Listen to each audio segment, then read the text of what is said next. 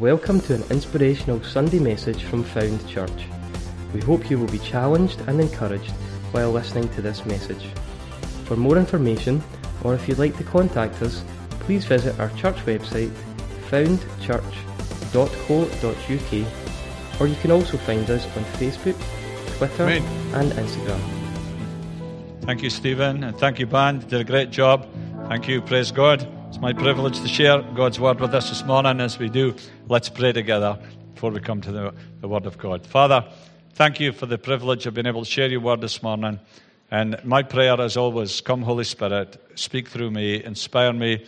Lord, there's things I've prepared and uh, that you'll want me to say. There's things I've prepared, Lord, that may not be appropriate.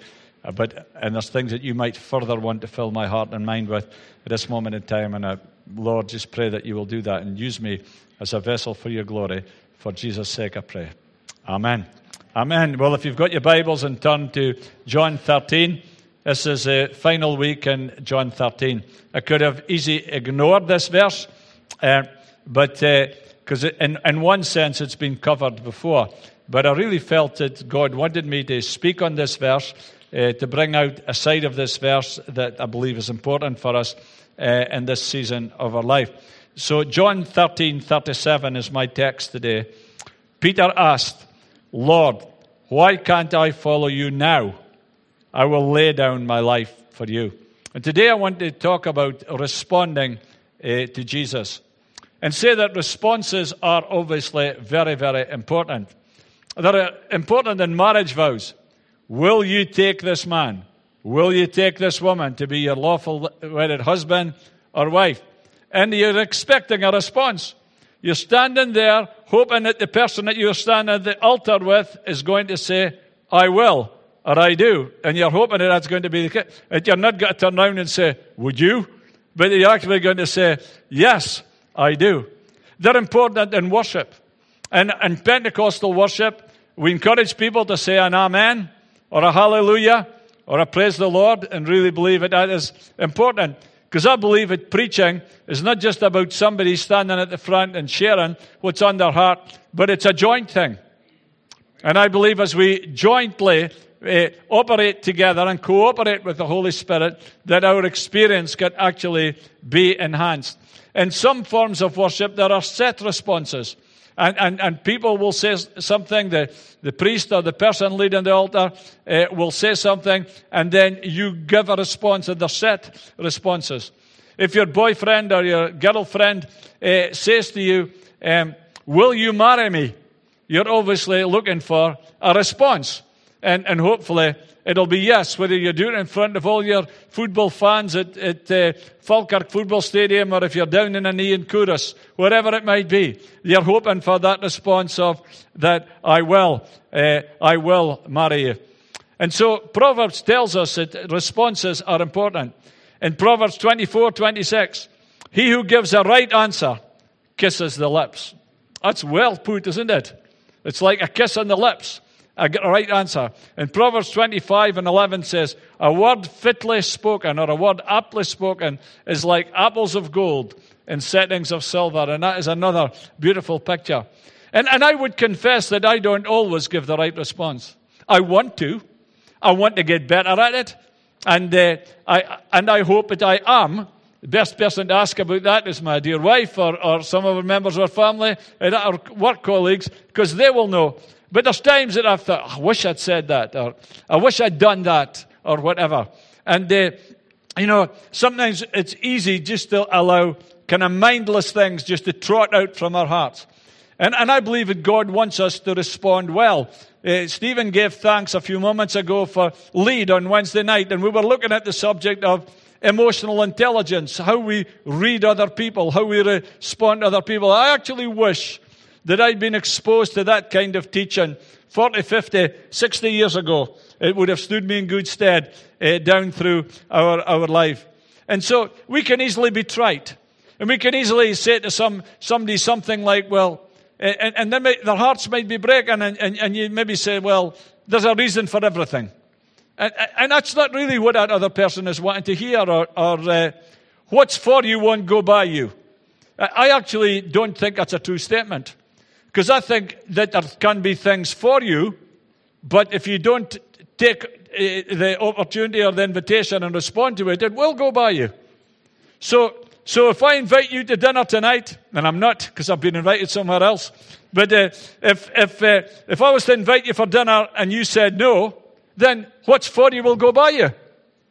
If you get an opportunity of, of, of a lift somewhere and you say, no, I don't want that lift, then what's for you will go by you. It's because you're not responding to the invitation it's been given for you. Or, or, or I love Romans 8 28. And it's a favorite of many of us in the pastoral team. When, when we had, uh, were first married, we, we had a, we had a, a plaque on our, our wall and it, it had Romans 8 28 on it and it meant a lot to us and still does. But to somebody that's going through the most painful experience of their life, just trotting out, oh, well, all things work together for good is not really going to help that person. It's a true statement. It's a Bible. It's a true statement. It's, it's not like what's for you won't go by you, because it's the Bible we're speaking about now. But how we say it, the way in which we say it is really, really important. His responses are really important. If we don't read the situation well, then we're, then we're going to pour petrol on the fire or water on it. And if the fire needs to be stoked up, it's important we put petrol on it. And if, if, it's, if it's needing to die down, it's important we put cold water on it. And what about the times that we respond when somebody cuts us up in the traffic or doesn't, doesn't uh, uh, put an indicator on? You know what I've found? I go down the road, see outside St. Mungo's there, and you're, and you're turning right, and they're coming down from the Beefeater, and, and, and you're to turn right, and somebody's in that lane, and you're waiting for them because they're in the lane and there's no signal and then they turn left. I hate that. Now, I don't know if you do it, but you know what's happened? I've done it myself. And, and I'm thinking, wow, it's something I blame other people for and I do it myself. Of course, none of that happens to any of you, but responding is important. And responding to Jesus is the most important of all responses. I grew up attending a local Church of Scotland in my village uh, that I grew up in with my parents. And I don't really remember very much about any sermons that I heard in my early days. I heard one sermon about coming second, and I was about 20 years, coming up for 20 years old, and, and that's the only sermon that I can really remember ever hearing uh, when I was growing up. We sang four hymns. One of them was a children's hymn. Usually one of them was a psalm. We had a couple of prayers.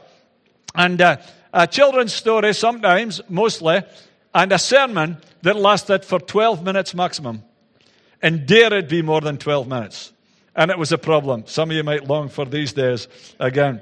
Apart from congregational singing, taking the offering forward and putting the Bible up before the minister went up into the pulpit, that uh, you were out and everything was done by the, the, the minister and you were out and in within an hour. And then in my early 20s, I was I went to a summer mission that was run by our local Church of Scotland uh, church. Well, it was actually held in a local Church of Scotland church. It wasn't run by it. And uh, I had no intention, zero inten- intention of going to that meeting until we were walking up with my pals and we saw attractive girls. And as I said to the first service, maybe that's a form of evangelism that's, uh, that's lacking. But we saw these attractive girls, went in, and uh, this girl uh, turned around to me and she said, uh, Are you a Christian? And I said, I would like to think so. I go to church every Sunday. And she said, Going to church every Sunday doesn't make you a Christian any more than going to McDonald's every day makes you a hamburger. Or going to a garage every day makes you a car. And so she then proceeded to, to ask this question If you were to die tonight, would you go to heaven? And I, and I said things like, Well, I hope so. I go to church every Sunday, stuff like that. And uh, is it not a bit presumptuous? All these kind of things were in my head. And, uh, but I was really challenged by the fact that Jesus could return at any time. Now, you see, to let you understand what I was thinking at that time, my sister went along to Pentecostal church. And I just thought folk went there with fancy hats and fancy clothes to outdo each other. So that's, that's what I thought. And so I had no intention of going. And, and, and all this for getting saved, I didn't understand it. And, but I thought, if there's anything to be put right before I die, I'll, I'll just kind of make a deathbed conven- uh, confession. Now, I know that there were some people that my own age, in fact, some of my friends were killed in road accidents, very sadly. And, and, and there was the chance that something could happen and you didn't know when your deathbed was going to be. But I kind of thought I was, reasoned I was kind of okay and that that day would come. And then, but these, these mission people were talking about the return of Jesus and how Jesus is going to return at any time. And that, and that really challenged me. So I knelt by my bed, asked God to forgive my sins, and invited Him to come into my life. In other words, I responded to the invitation that was given. You see, the gospel demands a response. John 3.16 is probably the most famous verse in the Bible, or certainly one of them. Maybe the Lord is my shepherd is another. But uh, for God so loved the world that he gave his one and only Son, that whoever believes in him should not perish but have everlasting life. You see, in that, in that verse there, it says, whoever believes in him shall not perish. And if you have an amplified version, which is a version of the Bible that amplifies the meaning of words, it, it will say for there, whoever believes in him, and, and picking up on the Greek word, it would say, believes in, clings to, trusts in, hands one's life over to. There's actually something that we do in response to that. And that's a clear New Testament teaching. In Romans 10, for example, uh, Paul writes, that if you confess with your mouth Jesus is Lord and believe in your heart, that's that word believe again, that God raised him from the dead, you will be saved. For it is with your heart that you believe. It's not just like being a parrot. It's not just speaking forth words. It's actually believing in our heart. With your heart that you believe and are justified. And it was with your mouth that you confess and are saved. And, and I believe it as a very, very important strength and power and, and it's a very important part of our, of, our, of our conversion when we actually tell people that we've got saved. So if we were to raise our hand in a meeting or respond or start coming along to church and, and, and quietly pray a prayer that Jesus would come into our life, it's really, really important that we tell people, according to Romans chapter 10 and 9. We used to sing a song in in the kids' church years ago. Romans 10 and 9 is a favorite verse of mine. And so it's a really, really important verse. And after Paul and Silas were, were, were preaching in Philippi, they'd, they'd seen this girl that was possessed by a demon set free. And she predicted the future through a demonic influence. So the, the power of Satan was at work in her, enabling her to, to, to tell about the future. And they set this girl free. But, but our bosses were really annoyed because their means of gaining uh, money and, and, and income resources was being cut off. The income stream was cut off. And so Paul and, and, and Silas ended up being beaten, severely flogged, and put in prison. And the Bible tells us about midnight they were singing hymns and praising God, which is an amazing thing. In their darkest hour, they were praising God. Now, this morning we sang that song, I Raise a Hallelujah. And during the first service, uh, Peter Henderson and Diane went up and prophesied in, into that song. And, and, and it lifted the, the, meeting to another level. And I really felt that we were actually raising a hallelujah uh, in that moment in response to the, to the prophetic word. Well, Paul and Silas were praising uh, uh God about midnight in one of the darkest moments uh, in their life that was going on in their world. And uh, the Bible says that God sent a localized earthquake that, that, that, that hit the prison where they were in. And, and everyone's chains came loose. And the jailer at that time, who would have been responsible for the prisoners under his care, so much so that if they escaped, his head was on the chopping block. So, so he was scared. And he was about to take his own life. And you can read about it in, in Acts 16. And, and uh, when Paul intervened, and then the, the, the, the jailer said, Sirs, what must I do to be saved? And they replied, and here's this response again believe in the Lord Jesus, and you will be saved, you and your household. And something, two things immediately changed about that man's life. Number one, he began to take care of these of, of, of Paul and Silas, bathed their wounds. There was a change. Compassion touched his heart. This hardened jailer is now become a compassionate man because something has happened. The Spirit of God has done something in his heart. And the second thing is he got baptized, him and all his household, which is really important. And if you are a believer, it is so important that you get baptized. That's a biblical principle. Saved and baptized and added. And I believe it puts a further seal on our faith. Another example of responsiveness is in Acts 2 on the day of Pentecost. The Lord Jesus had told his disciples to wait in Jerusalem till they be endued, empowered with power from on high. And the Bible tells us that Jesus had appeared to over 500 of, of, of his followers. But sadly, only 120 appeared in the upper room, including Mary, the mother of Jesus. So there are 120 up in this room. And the, and the people had come from all over the area eh, eh, and the known world to come to Jerusalem for the Feast of Pentecost. And these 120 people are up in an upper room, and suddenly there is a sound from heaven like the, the rushing of a violent wind, like whoo, like going. It wasn't great, but it's my best attempt. But but uh, they're making this noise like a mighty rushing wind, and then suddenly tongues of fire, like if you watch a, a fire, a, a, live fire going up, uh, up a chimney or, or out in a fire pit or whatever. And these tongues of fire came and rested on each and every one of them. And every single person there, every single person, without exception, the Bible says they began to speak in languages they had not learned, which we call the baptism of the Holy Spirit. And, and it's a supernatural experience. They had a supernatural experience. They began to speak languages that they had never learned. And they went out into the streets and people says, they're drunk. And it says only nine o'clock in the morning. How can they be drunk? And Peter stood up and he addressed this issue. And so all of these people from all over the world that had come together, they're hearing these guys speaking in languages, their languages, terminology which is called glossolalia. And so they, they began to speak these languages, these tongues that they'd never learned before. And these people are listening. And, and this crowd is there. And, and the Bible says, Peter spoke and he addressed them and he told them about Jesus. And then they asked, what should they do? It says, what shall we do? Acts 2.38. And, and Peter replied, repent and be baptized. So that word repentance that Stephen was speaking about a little while ago, it, it, it going in one direction, being sorry, realizing that you need a change of mind that's going to lead to a change of action to turn and go the completely opposite direction. And so that's what, that's what he's saying. You need to repent and be baptized. There's a word again, it, it, how important it is to be baptized. And it says, those who accepted his message were baptized, and 3,000 people were added. See, there was, there was a response there. And crowds flocked to John the Baptist. And John the Baptist preached for a response.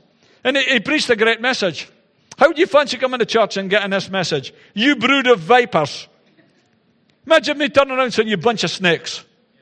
I mean, it's, an amazing word, isn't it? I mean, I'm feeling knocked down this week. Life's been hard. Like, all kinds of things have happened at my work, and all things are kicking off in my house. And you go, and the pastor stood up, oh, Well, today we want to look at this. I've got a message for you from the Lord, you bunch of snakes. I mean, it's, it's not something that you would really have a rapport with. He who warned you to flee from the coming wrath. And then he begins to preach and tell them uh, what they needed to do. And uh, then the people said, What shall we do? The crowd asked. And, and then John answered, The man with two tunics should share with him who has none. And then the tax collectors came and they're asking. And he says, Don't collect any more money than you're required to. Be honest in your dealings. And then the soldiers came and said, What do we do? And, and, he, and he says, Don't extort money. Don't accuse people falsely. And be content with your pay. I mean, what a, what a scripture, huh? What, what an amazing world we would live in if every employer treated their employees well and the employees were content with their wages. Eh? Imagine being paid so you don't have to complain about your money because generosity touch your heart and then you're not asking for any more. Wow, what, what, what would be utopia, wouldn't it? So Jesus himself continually expected a response challenged these hearers when there was a lack of response.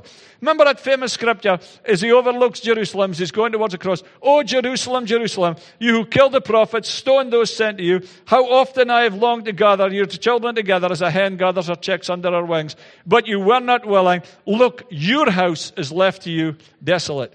And you see the heart of Jesus reaching out to his people, the Jewish nation, who had been more favored than any other nations eh, eh, in the world. And, and Jerusalem would have been meant the whole of the Jewish people. Look, I long to gather you. I long to put my loving arms around you. Like there's lovely pictures in the Bible of, of God being like an eagle. It, it, it lifts up his people and, and, and, and, and he who dwells in the shelter of the Most High will abide under the shadow of the Mighty. Beautiful pictures of, of, of these, of these kind of, uh, experiences where God's protective arms was around. And Jesus longed to do that. But, but they didn't. They didn't respond. And he challenged them about their lack of response. But your house is left unto you desolate. And my father's house, my house, now becomes your house. And they've got to suffer the consequences of the rejection of the Lord Jesus Christ. Another passage that illustrates this is found in Luke 7 29 to 35. And it says, When they heard this, all the people, even the tax collectors, agreed that God's way was right. So you've got people that were outcasts of society understand that's right. I need to get my life right. And for they'd been baptized by John. But the Pharisees, the religious leaders, experts in the religious law, rejected God's plan for them. God's got a plan for every one of our life, and they rejected God's plan for them. So Jesus says, Well, what's this generation like? He says, It's a bit like uh, somebody going out and playing in the public square and playing wedding songs and they didn't dance, says Jesus. And for John the Baptist spent his time eating bread or drinking wine, and you say he's possessed by a, dream, a demon. And the Son of Man, on the other hand, feasts and drinks, and you say he's a glutton and a drunkard and a, and a friend of tax collectors and sinners. And, and, and Jesus is saying, it doesn't matter what we do. Whether we go out in the marketplace and play funeral songs or whether we go out and play wedding songs, you're going to complain. And John the Baptist came and he was very strict and he did all he did. And then, then I came and, and, and, and you're accusing me of being a drunkard and a friend of tax collectors and sinners. It doesn't matter what I do, nothing's going to please you. And then he, he, he challenged them in Matthew 11, 20. He challenged the, the villagers who saw his miracles. And he challenged them about the lack of response. And he said, if these things had been done, and he mentioned other places, including Sodom, he says they would have repented long ago in sackcloth and ashes. So the gospel requires a response. Jesus continually expected a response and challenged the lack of responses, uh, responsiveness. And I would go to, as far as to say today that the, the journey of a disciple should be one of continual responsiveness. So after a challenge about if I was to die tonight, will I go to heaven? Becoming aware that Jesus could come back at any time, I knelt by my bed, asked for forgiveness, asked Jesus to come into my life. And the next year the mission came back, I told them what I'd done. And then, sometime after that, I went with the young people in Fraserburgh to a youth rally in Dundee. There was people from all over coming. We, Fraserburgh was a hundred mile journey. Went in a coach to, to this meeting in Dundee, AOG meeting, youth meeting. As the preacher wound up his message, he's asking people to be involved in service for the Lord, kind of Jesus to be more the boss of their life. And, and, and, and I'm feeling that I'm feeling it.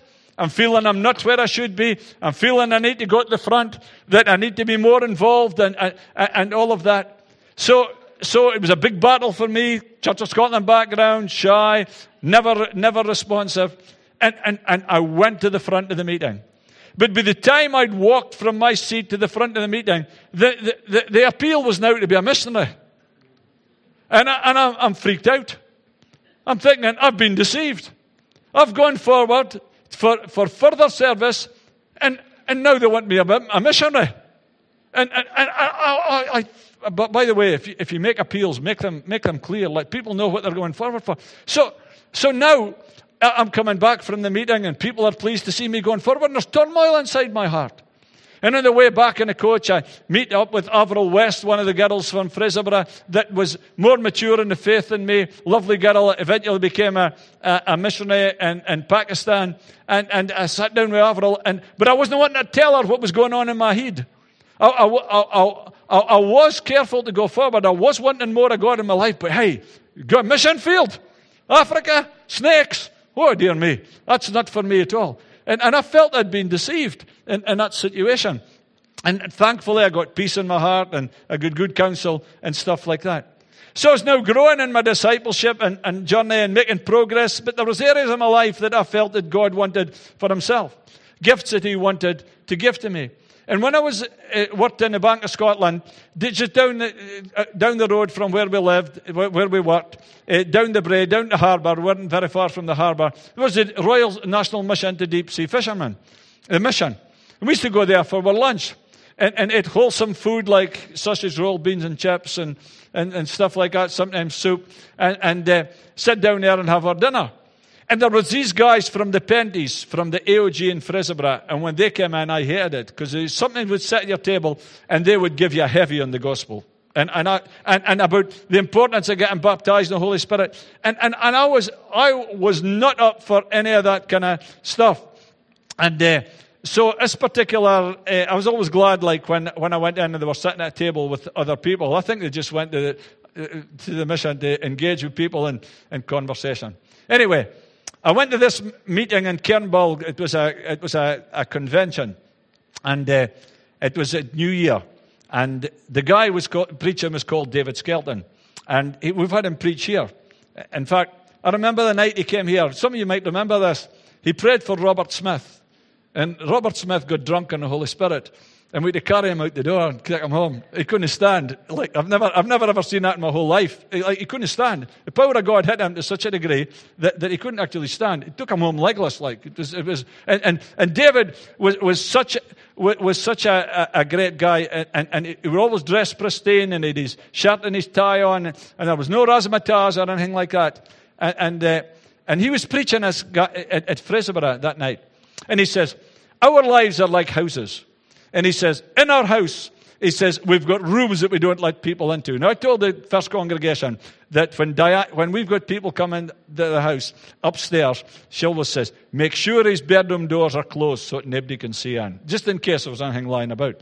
But Diane then told me through in the, the office, she says, well, what they don't want to see is your office, because that's even worse.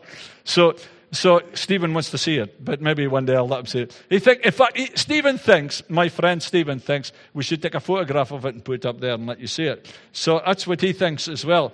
But but I've heard, I've heard Elizabeth give him a row for stuff that he's got in the back of his door and his, his study as well. So just, you know, the pot calling the kettle black. And I, so, in a, uh, say amen. So, so in this uh, environment about Jesus being Lord of our lives, he said, our lives are like houses. And there's certain rooms that we don't want people into. So we're going through a hard time. Things are difficult. There's a challenge. Our lives oh, all at sea. It's a bit like a storm. We want Jesus to come into that storm, into that part of our lives that's not good, into that work situation which is difficult, into that classroom situation that's difficult. We want Jesus to come in here. We want him to speak these words of peace. But hey, wait a minute. Our bank book, our finance, our checkbook, oh, don't know if we want to go there in that situation. And that was me. And I really felt I should go at the front. But I was challenged because I remember Dundee. I remember Dundee, and I still wasn't a missionary in Africa. I remember what was going on at that particular time, and, and I'm thinking, I need to go forward, but I don't know if I'm going forward. I need to go forward, and I need to make Jesus Lord of my life. I need to respond. Uh, and uh, John Watt, who was a fisherman, gave a prophetic word and the prophetic word spoke the words that was in my head. He prophesied what was in my head. Like there's turmoil going on in your heart and you know that kind of stuff.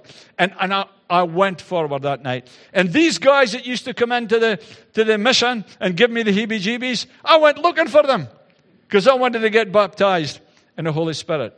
And that's my early days. And as the band comes now, as I begin to draw this to a close, I just want to say, Peter here made, made a bold statement. He says, Lord, I'm willing to die with you. That's basically what he said. And Jesus knew him better than he knew himself. And what I want to say to us today God doesn't just want an emotional response, He wants a real response from our hearts. And Peter made that, that response. But Jesus knew that, that, that he wasn't quite there yet. In fact, Peter had made many responses, and I probably I've, I've only preached half a message. Peter made so many responses in his life that he was always the one who was responding.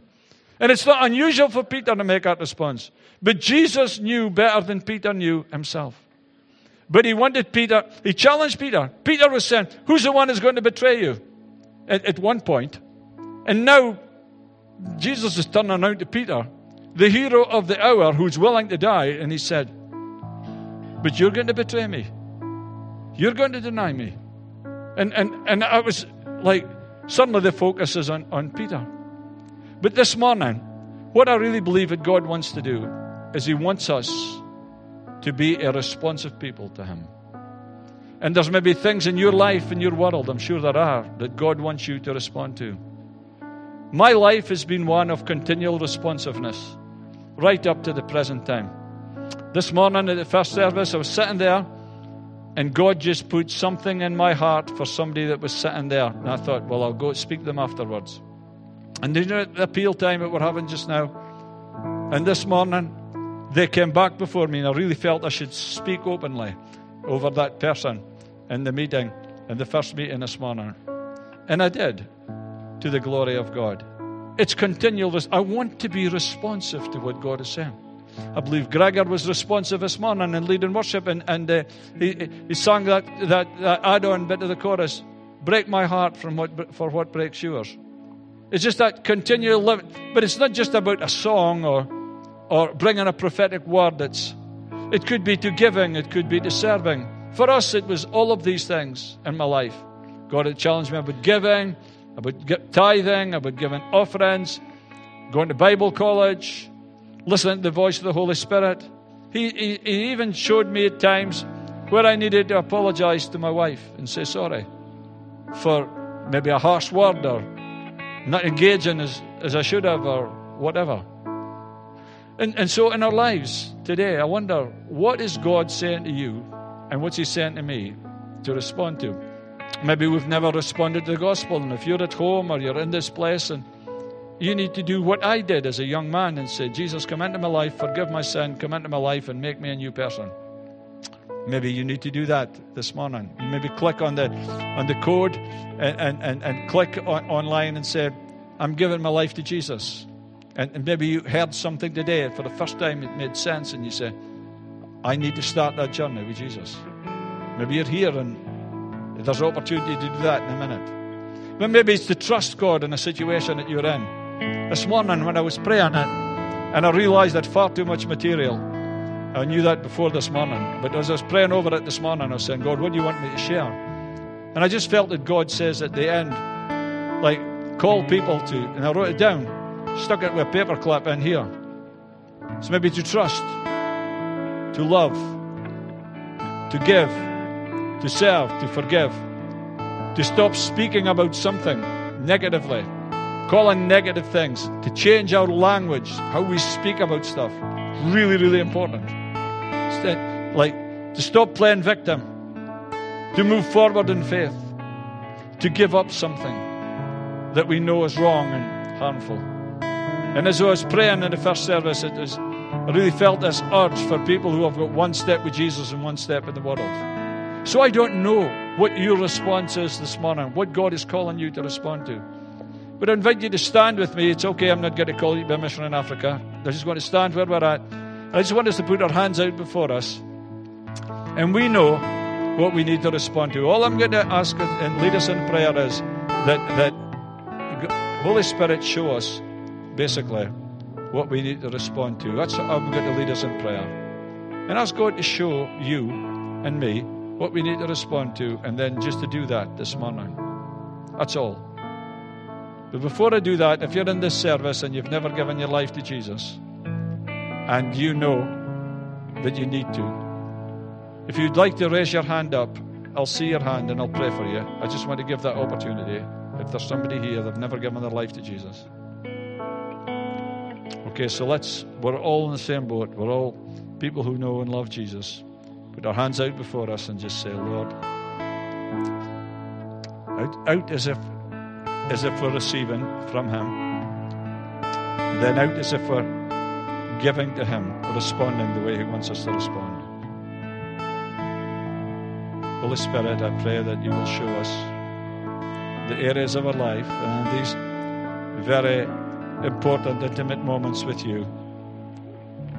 Lord, that we will respond, whether we're here at home, here in place, or at home, with our TVs or our screens, that we will respond. Whether we're watching it later on, what, whatever you're saying, Lord, we want to respond with a yes, Lord. We want to respond with a I do, Lord, or an I will, Lord. Pray that you'll take our lips. Pray that you'll take our minds. Pray that you'll take our resources and help us to live for your glory under your lordship. Take our hearts, take our pains, take our concerns, take our concerns. Just this sense of a picture that it's almost like the Holy Spirit's coming and taking stuff out of our head that needs to come out that shouldn't be there. It's just like the touch of God coming and lifting stuff out, lifting stuff up. Things that shouldn't be there, thoughts that shouldn't be there, stuff that shouldn't be there. It's for a cleansing experience. Something fresh and something new. Getting rid of the old and putting in the new. Thank you, Lord. Thank you that you're doing that. Touching our hearts. We want to be a responsive people. Not an emotional response, but a really good response. You said we should count the cost before we do anything. Want to follow you with our whole hearts. In Jesus' name. Thank you for listening. We hope you've been challenged and inspired. Please feel free to contact us through our website, foundchurch.co.uk, or you can also find us on Facebook, Twitter, and Instagram.